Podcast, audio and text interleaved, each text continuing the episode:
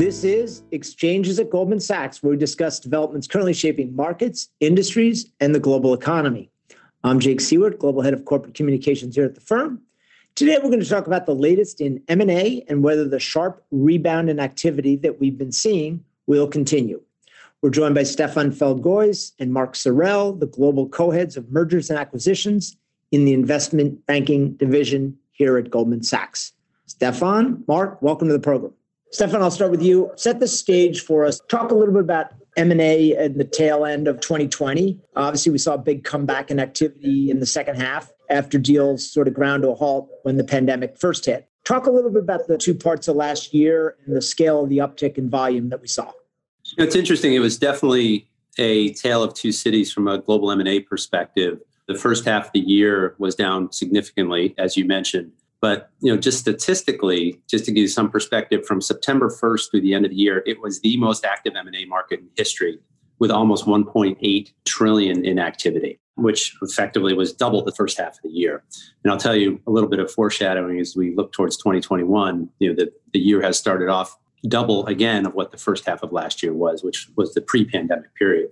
But you know, companies really retrenched. And as we came out of the first half of the year, once there became what I'll call some lights at the end of the tunnel around the potential for vaccines, companies moved aggressively and to position themselves both from a risk perspective as well as from an opportunity perspective. Folks across the spectrum, whether that be technology, consumer industries, healthcare, all came out and said, I'm going to make moves now, even though obviously we're still in, but hopefully towards the end, but still in the pandemic. Let's talk about the way deals are getting done in this, you know, crazy pandemic era. Mark, talk a little bit about your experience advising companies on M&A virtually. Typically, this is an intensive in-person experience. How is the virtualization of everything changing the way deals get done and how might that change going forward? Thanks, Jake. I think, you know, just to give you the stat, since the pandemic really got into the worst phase in Q2 last year, we've announced over 100 transactions, a significant majority of which were completed fully virtually, which I think surprised us greatly. I think one of the reasons, and we would talk to clients, I think clients actually see with hindsight quite a lot of benefits from that. The one I would pick out the most would be, you know, a more efficient use of management time, less travel, more focus, more focused interactions. And I think we will see many of the things we've seen, including, you know, more virtual management meetings. You know, we've seen drone technology used for site visits and a few other innovations like that. I think we'll see many of them continue because they bring significant benefits to clients. And ultimately, I think we will be guided by client preference. So I, I, think many of those things will continue. The one note I would put on that, Jake, that you know a lot of our business tends to be cross-border M&A, for example, you know transatlantic. I think that's part of our business that historically re- would rely a lot on travel and in-person interaction. And I think you know what we see there is the first signs of life and increased activity in that part of our business. And I think that the face-to-face part of that part of our business will still be very important. So, looking forward, as we contemplate a period ahead where there's much broader distribution of the vaccine and perhaps the worst of the pandemic is over, what's the outlook for M&A later in 2021? Mark, let's start with you. I think what we see in Q4 of 2020 and, and year to date, although it's only a few weeks, but year to date as well in 2021, is a really clear uptick in the amount of strategic dialogue with clients, but both corporate and in private capital.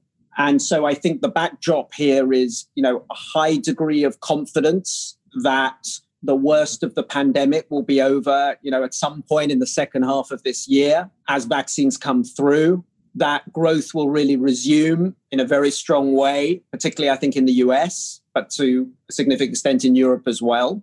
And against that backdrop, many clients have very attractive stock prices and obviously the financing markets are very conducive to M&A. And you put all of that together, and I think you have a environment where many, many clients are looking to position their businesses for a strong period of growth, hopefully from the second half of this year and on to next year. So I think my summary would be a huge amount of dialogue and real conversation around important strategic moves for clients to position their businesses to be ready for a period of what will hopefully be strong growth.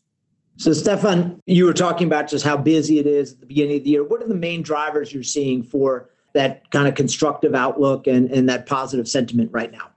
Jake, I think there's probably three or four things. One, completely open capital markets. If you went back to the financial crisis back in 08, 09, the banks were liquidity constrained. The banks have not been liquidity constrained. And so any party who's looking for financing can find that financing. And that's on the debt side or frankly on the equity side. You think about the amount of capital that's been raised by private equity, the sovereign wealth funds. I'm sure we'll talk a little bit about SPACs. The amount of capital on the equity side to support transactions is tremendous. And then most importantly, boards of directors and investors are encouraging their corporate clients and the companies they own to think aggressively about repositioning, but also finding growth. And that has largely been domestically, as Mark said, but we are certainly expecting the cross-border, the international expansion and M&A to come back to life in 2021. So, Mark, before the pandemic, a lot of the deals that were being done were opportunistic mergers, some unsolicited, some hostile approaches. Has that changed in this environment? And you know, given the amount of dry powder in private equity that Stephan referred, what are you seeing and hearing around the sponsor segment? Thanks, Jake. So I think what we're seeing at the moment is clients willing to make, you know, big, bold, strategic moves. And I put clients into both corporate clients and private capital. So I think these are larger transactions, higher risk transactions in terms of size and complexity. And complexity can have many elements financing, regulatory risk, PR risk, all sorts of risk. So I think there's greater risk appetite and there's greater willingness to be bold. I think what goes with that is a willingness to, for the right transactions, to be also more aggressive. And we see that in terms of an uptick in you know, more unsolicited situations and some more fully hostile situations that's in terms of client sentiment. I mean, to, to come to your question on private equity in, in particular, I would say that that boldness is really apparent in the private equity and private capital industry generally. I think when you think about the amount of dry powder, the ability to write very large equity checks, the different pools of capital that exist between core private equity, long term capital, crossover infrastructure, traditional infrastructure, family office, sovereign wealth funds, the, the pools of capital there, the, the check size, the willingness to be bold, the willingness to also be innovative in transaction structure. I think this is all driving increased activity. So, Stephan, we talked to uh, Olympia on the program about continued momentum around SPACs as an alternative path for companies to raise money in the public market. So, how is the SPAC boom, which really took off last year but is continuing to this year, change the M&A market? I mean, there's a large amount of capital that is now looking for M&A targets. And how do you think that will play out this year? Look, I think from the SPAC perspective, it's obviously very topical now and certainly relevant both to the IPO market and the M&A market.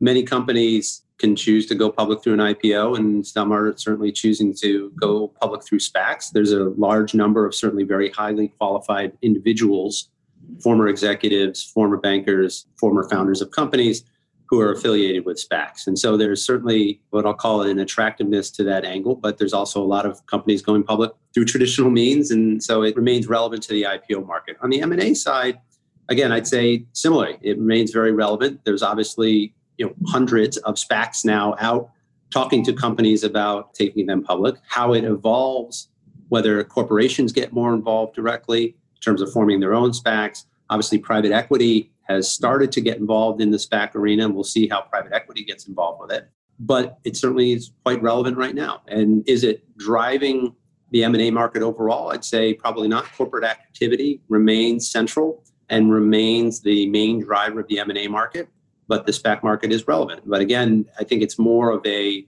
alternative path right now for companies to become public companies than it is changing the M&A market in terms of companies who would have thought about M&A now doing M&A because of SPACs. I'd say that's not the case. It's still if a corporation thinks M&A is the right thing to do strategically, that's how they're thinking about it and a SPAC may be a path they choose as part of that, but it's not necessarily, you know, the driver of what we're seeing in terms of the robust activity in the M&A market.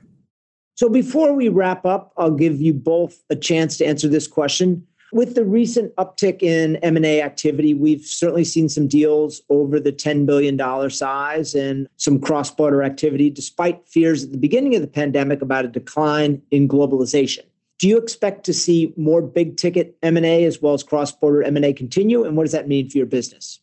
So I can start, Mark. We certainly expect what I'll call cross-border activity to come back between companies in different continents per se. But every major transaction, even if within a given country right now, is an international transaction in that almost every company is international. And so the impact of how either foreign governments or regulatory bodies view transactions is relevant to in market transactions as well. But again, we have seen less of the corporation A in country A merging with company in country B, but we certainly expect that to come back. I'll tell you the level of dialogue right now amongst our largest clients is certainly ramped up at the end of last year, but certainly into the beginning of this year. And they are thinking about large global repositioning as critical to their strategy as they go through 2021. So, certainly, based on the dialogues we're having and the views of our clients, their boards, and their shareholders, would expect the large tickets and certainly the cross border to return. Yeah, I would agree with Stephan. Without doubt, we're seeing the number of large, you know, $10 billion plus situations increasing rapidly through the second half of 2020 and continuing this year. And I think we believe that conditions are conducive to big, bold moves. And if you look at stock prices and if you look at ability to finance large check sizes, both for corporate and private capital, those would all indicate bigger transactions will continue to increase. And we think as we get closer to hopefully the other side of the pandemic, that will also include you know bigger cross-border activity. Well, it sounds like both of you have a lot of work in the year ahead. So, Stephan Mark, thanks for joining us today. Jake, thanks for having us. Thanks, Jake. That concludes this episode of Exchanges at Goldman Sachs. Thank you very much for listening. And if you enjoyed the show, we hope to subscribe on Apple Podcasts and leave a rating or a comment. And tune in later in the week for our weekly markets update, where leaders around the firm provide a quick take on the latest in markets. This podcast was recorded on Wednesday, January 27th in the year 2021. Thanks for listening.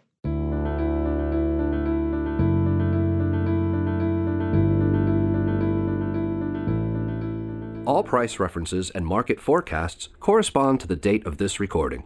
This podcast should not be copied, distributed, published, or reproduced in whole or in part. The information contained in this podcast does not constitute research or a recommendation from any Goldman Sachs entity to the listener. Neither Goldman Sachs nor any of its affiliates makes any representation or warranty as to the accuracy or completeness of the statements or any information contained in this podcast, and any liability therefore, including in respect of direct, indirect, or consequential loss or damage, is expressly disclaimed. The views expressed in this podcast are not necessarily those of Goldman Sachs, and Goldman Sachs is not providing any financial, economic, legal, accounting, or tax advice or recommendations in this podcast. In addition, the receipt of this podcast by any listener is not to be taken as constituting the giving of investment advice by Goldman Sachs to that listener, nor to constitute such person a client of any Goldman Sachs entity.